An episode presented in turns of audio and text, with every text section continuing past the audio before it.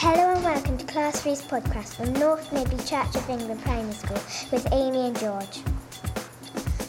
Mr. Tompkins has taught us Tip Top, which stands for time, place, topic, and person. Yellow Table thought of examples for each one, whilst others worked on topic paragraphs. An example of starting a paragraph in a new time frame was as the sun was setting. This week we learned, or at least went back to learning about vertical subtraction.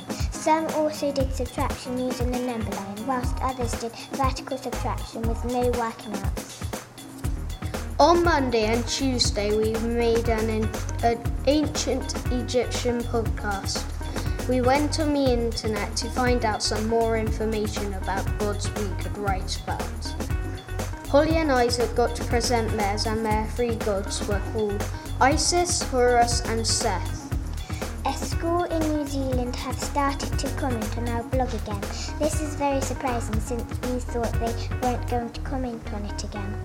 They must have, have enjoyed their last visit and wanted to see what we have been up to. In PE, we are doing cricket and athletics.